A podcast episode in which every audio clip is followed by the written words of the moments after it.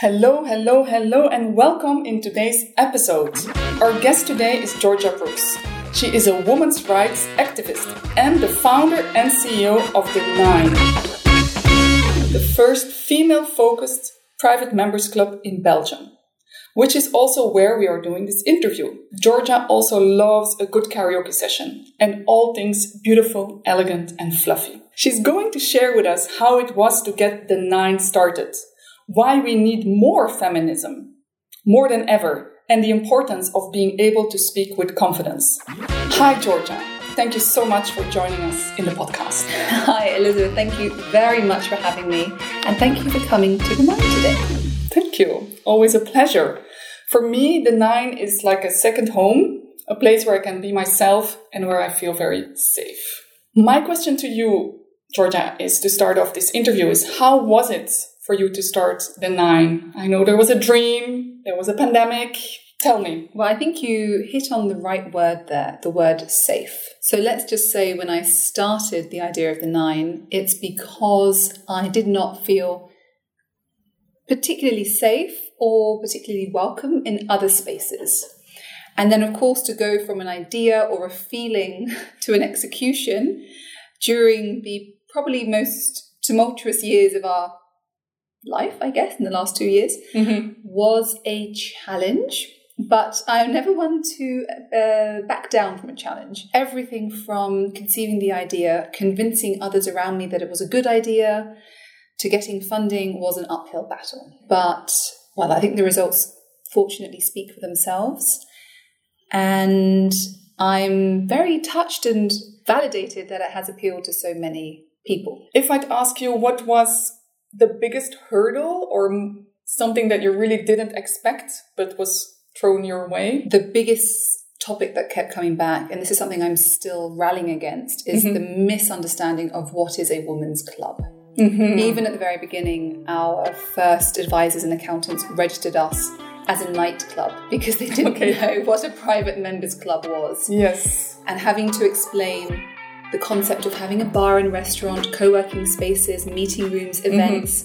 Mm-hmm. This was not necessarily well understood here yet, at least mm-hmm. not in 2018, 2019. Yeah. And then when you throw the woman's angle in, mm-hmm. it became a whole mess. So those stories mm. I have said in the past, and I'll keep yeah. saying yeah. about being confused as a strip club sadly yeah. happened and still happen. Yes, yes. You said something about it last Friday at the first yes. year celebration that some people ask you, oh, do women get naked yeah. in the club? yes. I mean, obviously, yeah. if we did, we wouldn't tell anyone. Exactly. But uh, it's a, yes, it is an interesting point for me yeah. to see that that is the connotations when you put women and club together. What was your biggest positive surprise after opening the club? Honestly, the amount of applications we received in the first couple of months blew me away because I knew it wasn't a well known concept and I, I knew I would have to do a lot of explanation. Mm-hmm. Especially for the men outside there. Especially for the men, but uh, don't we always? Um, but no, actually, the, the volume that came in the first couple of months and that has sustained over the last year has really made everything worth it. And I mm-hmm. see mm-hmm. those connections happening organically when I mm-hmm. see, like I saw on Friday night, mm-hmm. you came with other members who are your friends. Mm-hmm. Now it's really so validating that you can create something so new and different and it is warmly welcome. Nice. It's a dream come true. one, one of many. one of many. Next topic on my list is female empowerment and feminism. My favorite two words. I have the feeling people love to talk about female empowerment and love a little bit less talking about feminism, let alone identifying as a feminist. I would agree. And I think you've hit the nail on the head. Female empowerment, of course, is extremely easy. It's very uh, easy to understand or, or not, as we understood on Friday night. Empowerment has many different meanings, but it's palatable. Mm-hmm. You can say, I believe in female empowerment, and others will say, Oh, yes, me too, that's great, hurrah. Mm-hmm. You say you're a feminist, and it opens a whole Pandora's box of, again, connotations that we hate men mm-hmm. or we're burning our bras, um, that it's a very narrow, kind of single minded agenda. And unfortunately, even with the nine, I have seen and heard with many members, I don't see myself as a feminist, but I believe in gender equality. Mm-hmm. And so I, of course, I always ask, well, what, what does feminism mean to you then? Mm-hmm. For me, it's identifying a problem, which is that women still to this day have fewer rights than men, fewer opportunities. We earn less money for the same for the same job, Mm-hmm. etc., etc., etc. And that is a problem. So Mhm. that is for me, we're naming the problem, Exactly. Which is why it's very important to have men who say, "I am a feminist." Exactly. It's not just a woman's issue. and how? What can we do to rally more men? Society Mhm. as a whole needs to understand the search for equality, whether that's gender, social, etc., is good for everyone. I often say if a man is very strongly against feminism, Mhm. gender equality, it's because he knows that there is an imbalance. Mm-hmm. Be- And It's he a fear. to keep that It's the status quo. the status quo. It is a fear that that power, that advantage, that superiority is going to be taken away. So it's important to explain what we're trying to achieve, how Mhm. it's not a power game or a power struggle, Mm-hmm. but how men, actually anyone can, everyone can benefit from an equal society. For example, in a couple, Mhm. often when children come around, as I'm going to find out very soon, Yep. it is the mother that typically takes the longest time off. But what if the father actually deep down wants to be a stay at home father? Who are the representatives? Who are the models for him? Mm-hmm. How can he Very say few. that? Exactly. Very few. Because society has dictated that the man goes to work, the woman stays at home. And this is very 1950s ideology. And unfortunately, that has permeated for so long and so deep that even men are trapped. This toxic masculinity that we talk about, Also, they're trapped in this in this bubble too. Mhm. And wouldn't it be liberating for us all to be free and to to at least aim for what we want and to be able to take a step towards it rather than feeling that we have to abide by societal norms. which can be both harmful for women and for men because so many men would maybe want to spend more time with their kids would like to see less toxic masculinity where they also feel like oh as from a young age they're not supposed to show their emotions they, they shut down they, That's a great point. And I have to say, we're talking now in the aftermath of the death of Queen Elizabeth II. And I thought what was so powerful about King Charles's speech Mhm. was that he did show emotion and how positively society reacted. It was touching, it was authentic, it was, it was human. Mhm, And that's what we want to achieve mhm. beyond the the gender stereotypes, beyond the segregation, beyond the uh, I, woman, you, man. Mhm. We're humans. humans right yes i agree and also less toxic masculinity because i believe last week was the world day against prevention against suicide and like three times more men The number one killer for men under 45, I believe. yeah Shocking. so we agree As always. as always i have a beautiful sentence for you georgia would you finish this sentence i wouldn't be who i am today if it weren't for I wouldn't be who I am today if it weren't for my mother, um, for whom I owe, well, life, everything, my entire mindset, being, motivation, uh, journey. My mother never, ever gave me the impression that I couldn't achieve what I wanted to do. Mhm.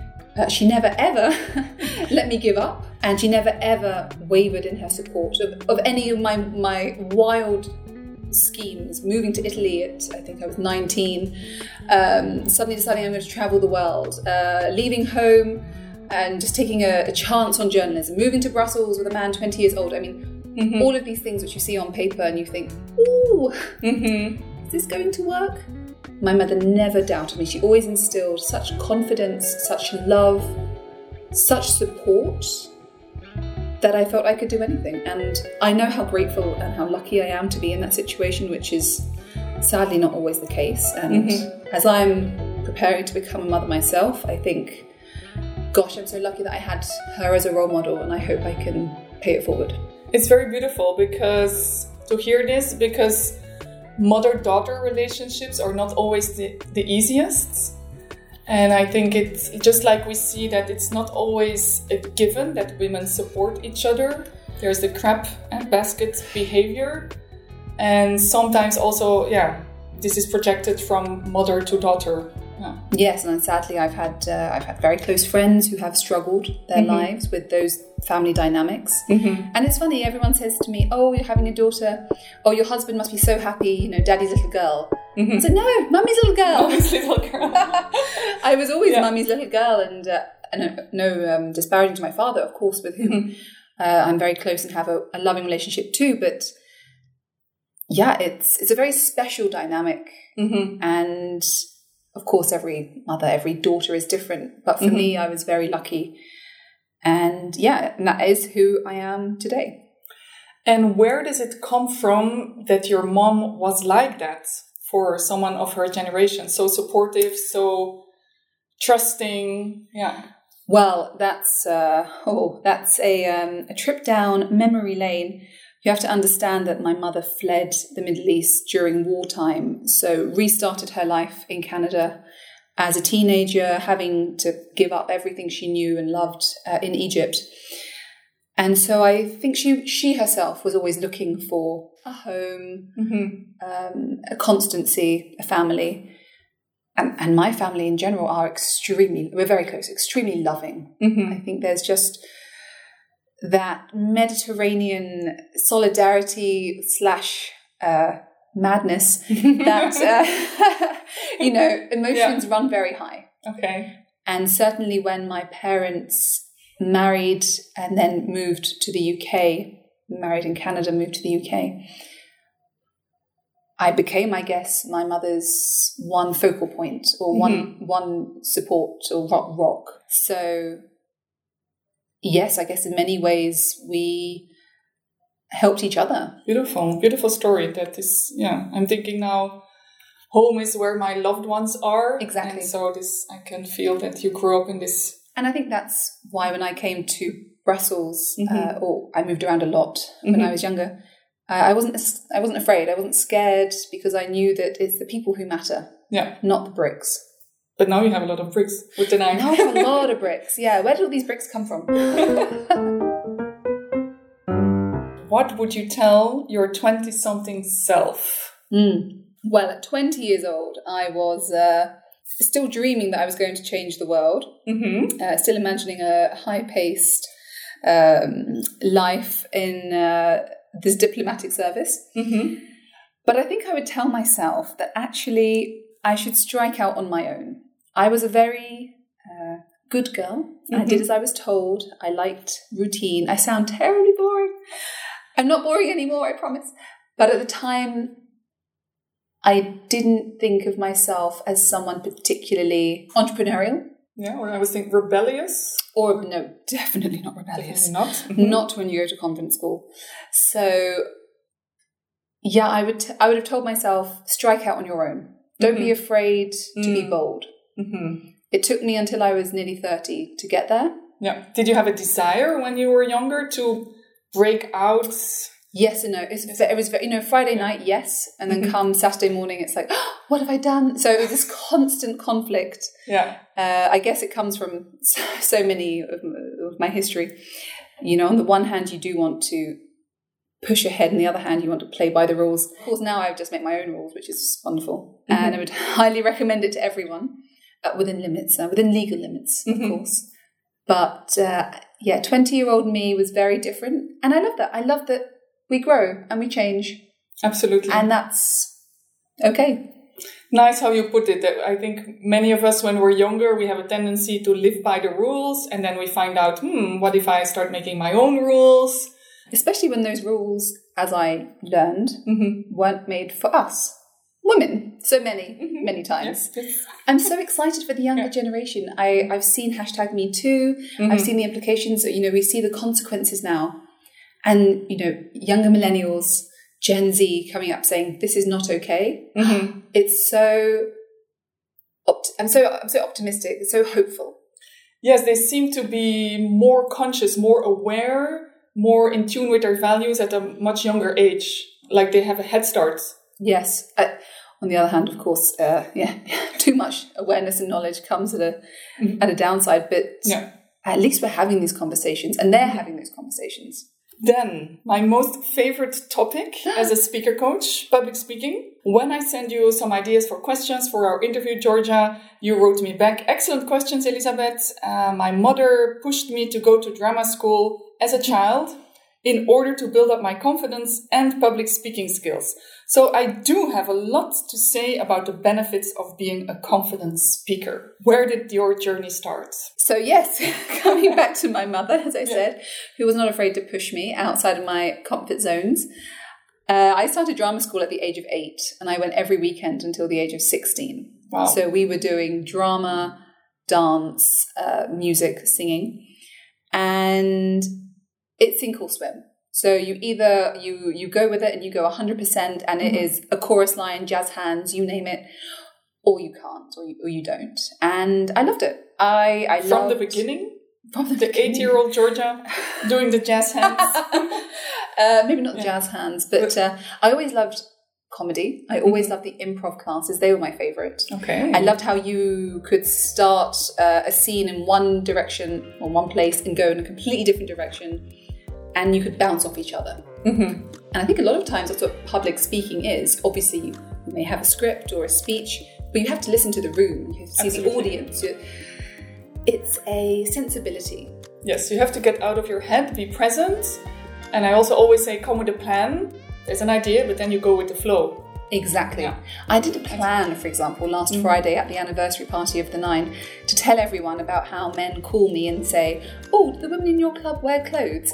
But you know, it's one of those one of those things that on the night you could see that the audience were so receptive and you know mm-hmm. they were ready to laugh and to mm-hmm. to understand sometimes the ludicrousy of what's happening around us, and that's very important. So I could also see when I was in school, the drama school, those that really stuck to the script weren't as present, that's an excellent way of putting it, mm-hmm. and aware of the people around them. Some people start, you know, yawning or looking bored. I see it all the time mm. in events and conferences. How crucial it is to maintain that connection to the audience. Absolutely. Yeah, I often think it's the main challenge most of my clients face is that they're yeah, stuck in the head. It's safe. It's safe. Yeah, it's safe. It's comfortable. It's where we like to spend most of our time. It's where we have control but to go out there, be more vulnerable, adjust to the audience, yeah, that's a bit more scary, but there's much to win. Absolutely. I remember my husband gave a speech a couple of years ago at a, a, legal conference, which you might think would be very boring, but actually, Elizabeth, he did a whole presentation based around the songs of ABBA. Wow. And it was just, it was, it was so fun. Nice. And he's not being disparaging or offensive, but it was really putting things in the context and with a humor, humorous touch that mm-hmm. others appreciate and can enjoy. Yes. And that's a much better way to get your message across. Absolutely, because people probably still talk about exactly the speech with the ABBA lyrics, song titles. they do. Yeah. they absolutely do. So yeah. exactly. It's yeah, drama school was certainly a huge, huge learning curve. I think one of actually my and one of my school chums has become quite a celebrity in the UK now. So Oh, on TV. Danny Mack, for those of you who are listening and know anything about the UK, from Hollyoaks and Strictly Come Dancing. So he was always, okay. ladies, he was always an excellent dancer. That I can vouch for. But it was, it was, but it's great to mm-hmm. see and how far that can take you in life. Mm-hmm. Okay, not all of us are treading boards or on TV, but comfortable mm-hmm. speaker in addition, in addition to or instead of confident, being a comfortable speaker puts others around you at ease too. And that is a great skill to have. Absolutely. I can only agree. It's also what I say is in order, uh, you want to feel comfortable. And slightly paradoxically, in order to feel comfortable, make the room comfortable. Exactly. It's such a beautiful thing to do. And it brings such a nice dynamic where you can truly connect with the audience. Absolutely. And I see that at the nine too when we're doing events or if I'm there at the beginning and just making people feel at ease. I don't think I realized until the last year how much of a skill that is mm-hmm. and how mm-hmm. not everyone has it. No. And so I'm, I guess I'm very lucky again to have found mm. a place or a role where I can use that skill to its best advantage, Mm-hmm. especially when you're incorporating hundreds of very different people from different backgrounds with Mhm. different expectations in one space. You do have that rare quality, Georgia, of that you lit up a room. You have you have presence, powerful presence. Yeah, it's true.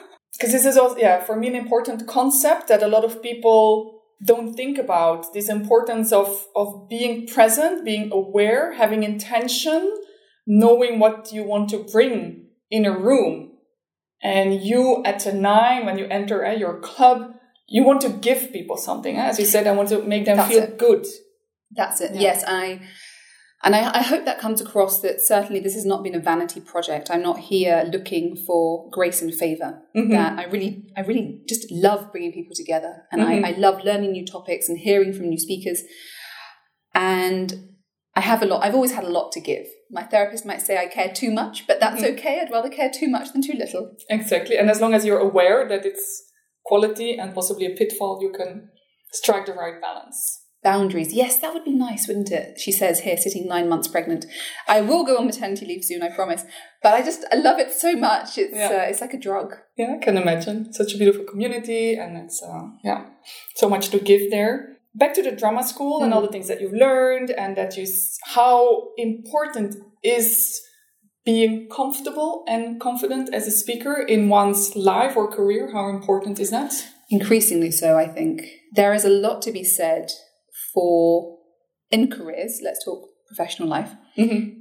In a professional life, being able to speak eloquently, clearly, having your ideas well received, being able to convey them clearly. And so mapping out, I suppose, a trajectory or a, or a path that you want to take and you want to take others with you. Sadly, or, or not so sadly, you know, being the, the wallflower or the quiet one in the room no longer necessarily means career progression. Mhm. There is a lot to be said for you have to be obviously the, the loudest in the room. Sometimes that's counterintuitive. Mm-hmm.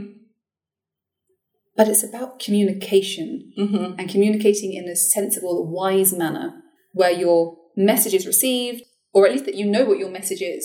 being able to clearly communicate your ideas that's absolutely yes number one reason why clients also come to me to become better at it uh, especially when they're not necessarily the loudest one in the room whether it has become more important the skill of public speaking uh, whether i see that in my in my practice yes.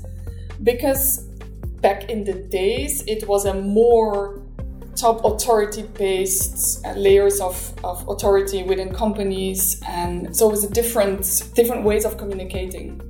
But now and it was the boss would say this and then everybody would do that Yeah. and in meetings yes the loudest people would have their say and the company would happily move forward or, or the, the office.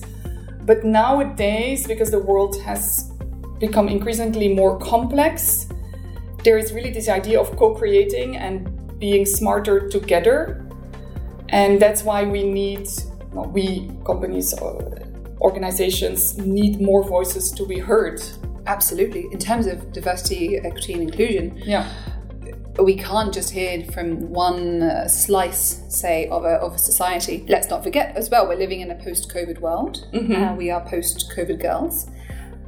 Online has become so important, your presence online, speaking skills online. We may hate it now, but it's still very real. yes speaking on video showing yourself. Exactly. so it's important to more than ever yeah to build trust to build these connections whether it be in real life or online. Of course with the pandemic online has become much more important. And if you're capable of showing up with presence with clarity articulating what you stand for what you believe in this is crucial for one's career and for moving forward your own mission also uh, if you're an entrepreneur Absolutely. Abs- I mean, absolutely. Look at Richard Branson or Sara Blakely, the power they have uh, online, the power they have directly with their audiences on social media, and they come across so well, so human. yeah Again, that's so important to be authentic and genuine. I think nowadays we have a much higher bullshit radar. I'm not sure if I can say that, but You we can. do. Okay. we have a much higher radar now for what is, say, maybe sales speak or who is a genuine person. And it becomes you know society we, we can we can grow and we can learn. And as an entrepreneur myself i, I think a lot of times i would not have been even invited into the room Mm-hmm. had i not been able to very clearly give my elevator pitch. There's this nice phrasing. is word salad or word soup. yeah Do you know what that is? no People who speak and it all kind of sounds nice and important because of the words that have been thrown into the mix, but it's not truly genuine or truly felt true. i understand do you know Yeah. uh, in a former life i was an editor and it was the same thing with the written word i could read a paragraph and think to myself what are they trying to say Right? It looks great. Excellent use of adjectives and prepositions and oh, lovely, Oh, lovely adverbs. But um, I'm sorry. What is what is the meaning of this? Mm-hmm. And again, I think a lot of us have, you know, very obviously a lot of very well educated people, Mm-hmm. and uh, we can tell when it's just word salad, word soup, Yeah, and when there's meaning behind it. exactly. When it comes, yeah, so more from the heart. And I think, I hope, I mean, this is the contribution I want to make is to help all those people who want to do something good, have nice, beautiful missions, help them get their ideas out there, inspire more people. So we have plenty of positive change. I love that, and I love the the practical aspect. You know, not just uh, believe in your dreams and you can do it. I mean, no, tell me the A to Z. You know, give me the mm-hmm. the the cons as much as the pros. Again, the communication and, as you said, mm-hmm. speaking authentically from the heart. Yeah. I think we maybe already answered this question, but maybe to summarize, what is to you, mm-hmm. Georgia, what does it mean to be a great speaker? When is a speaker great for you? A speaker that is great for me, as I touched upon earlier, is someone who I can, if not necessarily relate to, Mm-hmm. That I can at least begin to understand. It comes Nice. from a place of humanity, Mm-hmm. not being scared to be vulnerable or open about former challenges or, or, or successes, Mm-hmm.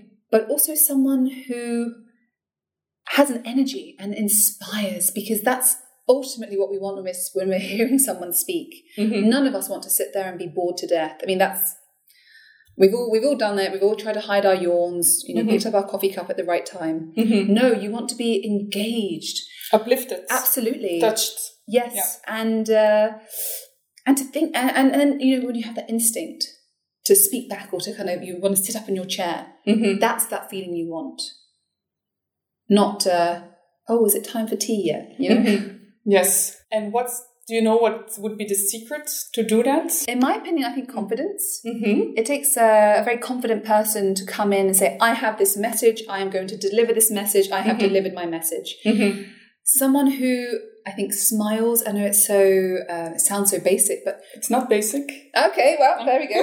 really, it, it Yeah. says so much, the, you know, the body language, um, Yeah. the hand movements, the, Mhm. the eye contact. Mm-hmm. You can't see this, listeners, but we are really practicing our eye contact today Mm-hmm. because you feel identified. You feel, oh, valued. Mm-hmm. Oh, they're speaking to me. it's for the audience and as an when as an audience member you feel that it's relevant or at least interesting it opens up your mind it gives you something new it challenges you it goes to deeper levels we, people start yawning when someone does like a, a data dump or just dropping information on you and more bullet points that makes us fall asleep but Yeah. we, if we have a speaker who can go to a, a higher a deeper level make it more tangible, bring some stories on the stage, really engage, captivate.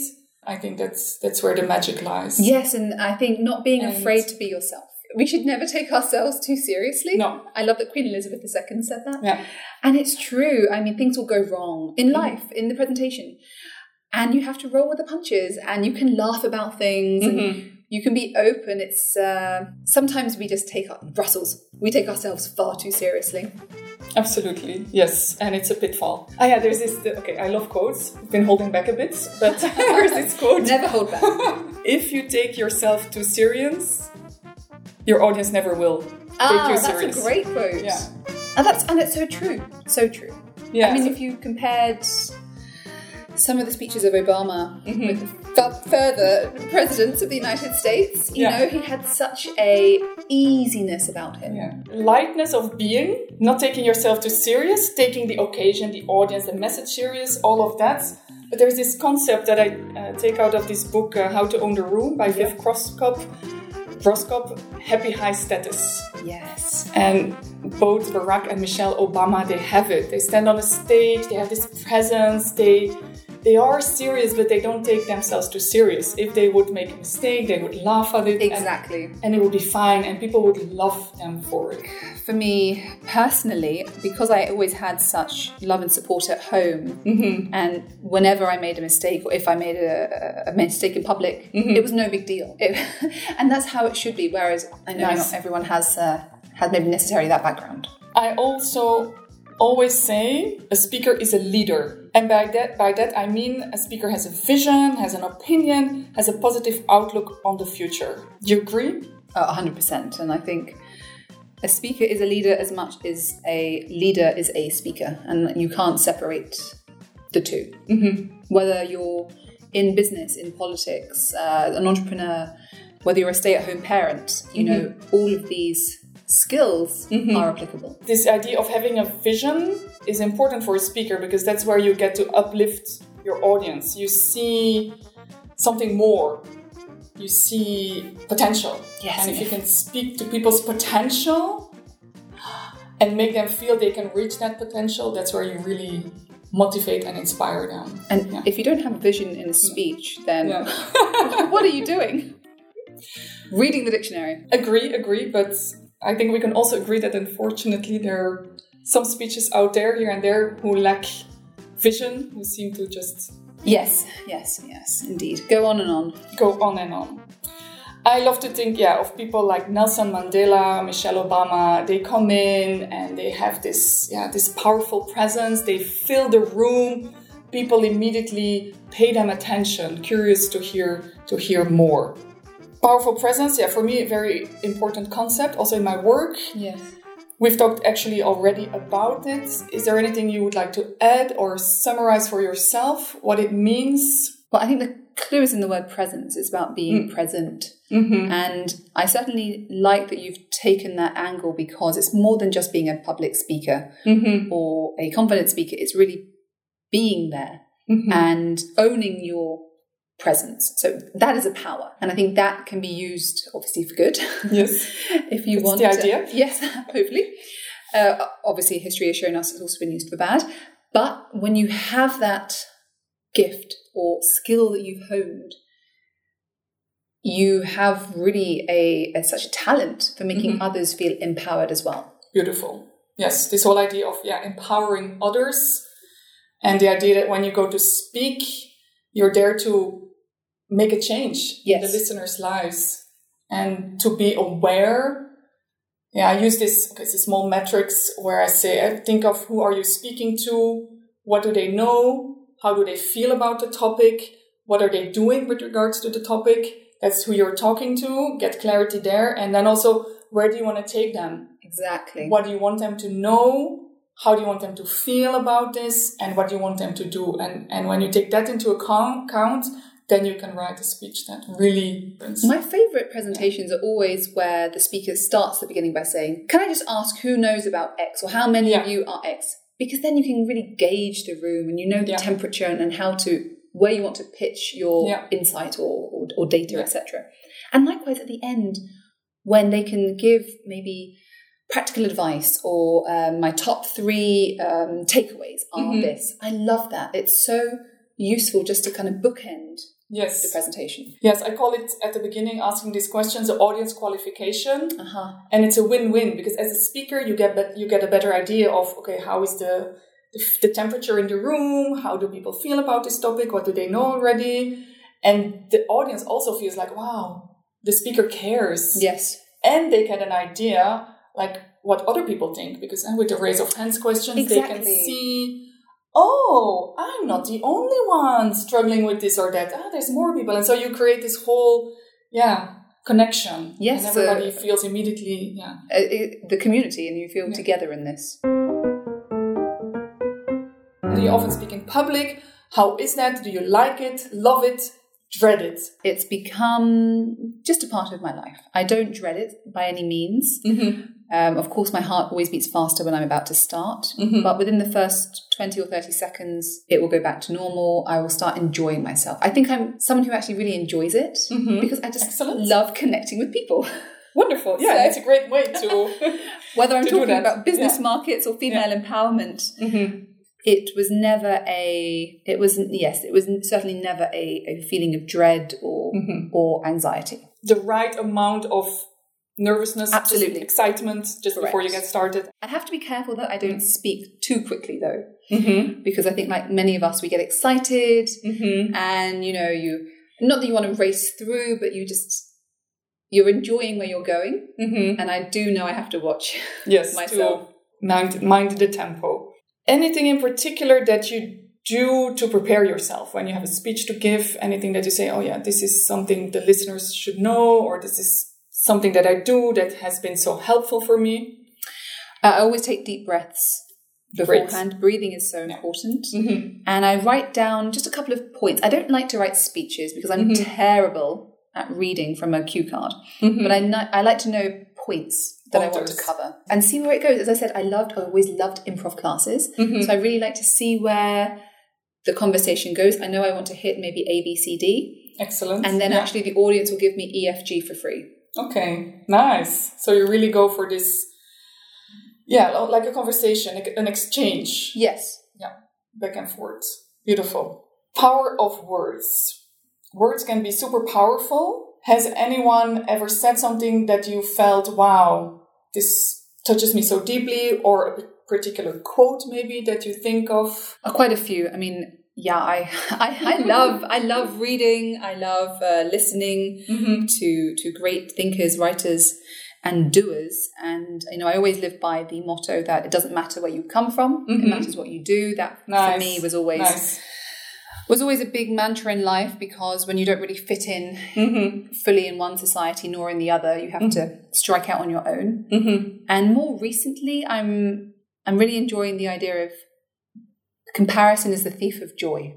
Yes, true. I love this. I love really. I, I live now so much for and by my own values and um, what I'm doing that I don't need to worry or think about what's happening around us, and it makes it so much more easy. Yes, it does. But it's not necessarily easy not to compare yourself to others. No, of course not. Of course. Um, and uh, trust me, as I've been getting bigger and bigger, I'm like, how is everyone else pregnant so petite and I'm here like a whale? you know? Like, early, that's a. Perception. but Exactly, yeah, exactly. But I'm sure to, to others, that's that's not the case. And of course, everything is relative, exactly. which is why it's so nice to think, oh, you can't control it.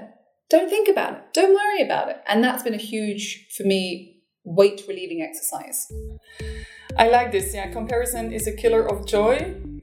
Because the thing is, we do, we look for inspiration. So we look at what other people do. Yes. But there it's really important to make the distinction between when does it serve me, inspire me, lift me up, and when does it harm me, when is it not serving me, as in, oh, now I feel smaller Worse, or, yeah. So, um, I mean, that's yeah. social media all over. The, Yes. the FOMO is real, and Yeah. so many times this summer I was seeing these amazing adventures and holidays, and I was lying in my you were like feet up.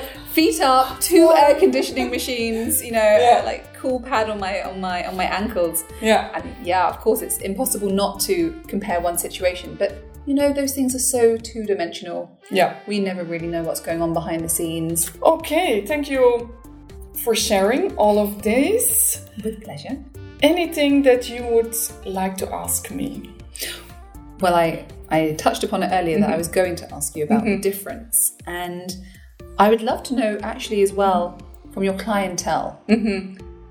how have you seen women in particular evolve in recent years? Good questions. How have I seen women evolve? I think in many of the challenges are, are the same. It's about finding your own voice. There is a tension between, or a dance to be performed between being yourself, but then also wanting to grow as a leader, as a speaker, going out of your comfort. so that has stayed the same. Yeah. Of course, my mission is to see more women on stages. Amen. Amen to that. A woman. A woman. Amen, a woman. nice one. But I cannot s- confirm that I really see it happening. I mean, I see more women. I mean, I have plenty of women eh, that I help go on stage, speak, um, but we're not there yet. So it's still, um, yeah, still a way to go. No, but I do see more younger women wanting to take the stage. That was my second question, Yeah. actually. Do you see do. a difference now in age or when people Yeah. start wanting to hone their skills? Yeah, they do. Women do realize more and more, I mean, women and men, that this is such an important skill mm-hmm. if they take their business, their career serious, and that at one point it's time to invest in improving that skill. Is that because you think we're living in a social media world and if you're not online, you you don't exist anymore? Definitely, because we on social media, people expect you to have eh, what I said, like this vision and an opinion, and to share it, and that's where you are inspiring because you have this this idea, and you take other people along. If you don't express your ideas clearly, other people cannot come along. Yeah. So it is definitely. Yeah, we see also more and more snippets of, of TEDx videos or great speeches, That's and it's true. like the, you you get to see all of the best parts. So this really raises the bar, raises the standard. I'm also now currently helping um, preparing her keynote, and this is also what I posted. Like she, with her speech, she is going to raise the bar. Expectations are, I think, less and less you can get away with a mediocre speech. No, it's certainly not they're recorded. Yeah. Uh, yes. Yeah, there's so much Yeah. more commentary and I would say judgment because Mhm. I hate that word and I obviously hate the feeling of being Mhm. judged, but there is an element of being watched or listened Yeah. to, scrutinized. Let's say scrutinized. scrutinized. Yeah, scrutinized. Yeah. Yeah. But then I also always say to my clients, it's not difficult to do better or than average. Yeah, so there's a few, I mean, I would all tricks or things that you Yeah. can do that you can apply just like you mentioned like ask a few questions be interested in the audience. What do what do they know? A good speech is never a monologue. It's kind of like a conversation because Yes. the, you are speaking maybe on your own but the audience at the same time they're having their an inner conversation with you. They they reply you say something that triggers them and then they're thinking something about it. And if you're aware of that mm. and you can connect to that inner conversation and maybe say like oh possibly some of you are now thinking la la li, la la la then the audience feels like yeah yeah indeed and they feel so That is a great yeah, tip. drawn in Ah, very deep. I'm going to use that. I'm going to Yeah. borrow that. Yeah, please, please Thanks. do, everybody. Thank you for sharing on how it was to start the Nine. That it was uh, a dream come true with some uphill struggles. If it's too easy, it's uh, it's not real, and uh, Yeah. yeah. You have to Good uh, things take time. Exactly. Be patient, especially when doing business in Belgium. That's a podcast for another day. And so lovely to hear about your mom, how she's been an inspiration for you and still today, how she's supported you, empowered you to be the woman who you are today. Looking forward to how you will pass that on to your own daughter. Me too. I cannot wait. And uh, yes, well, let's let's see in a year's time Mhm. where we're at. I, I do wonder if I'll go down the route of matching outfits. I've already had online. Twinning. Twi- yes, it's exactly. Is it too much? I don't know. We'll just uh, we'll, we'll see. I always say when it comes to these things, when in doubt, free choice. If you want to twin with your daughter, please do. Please do. But until she can't uh, say no, exactly.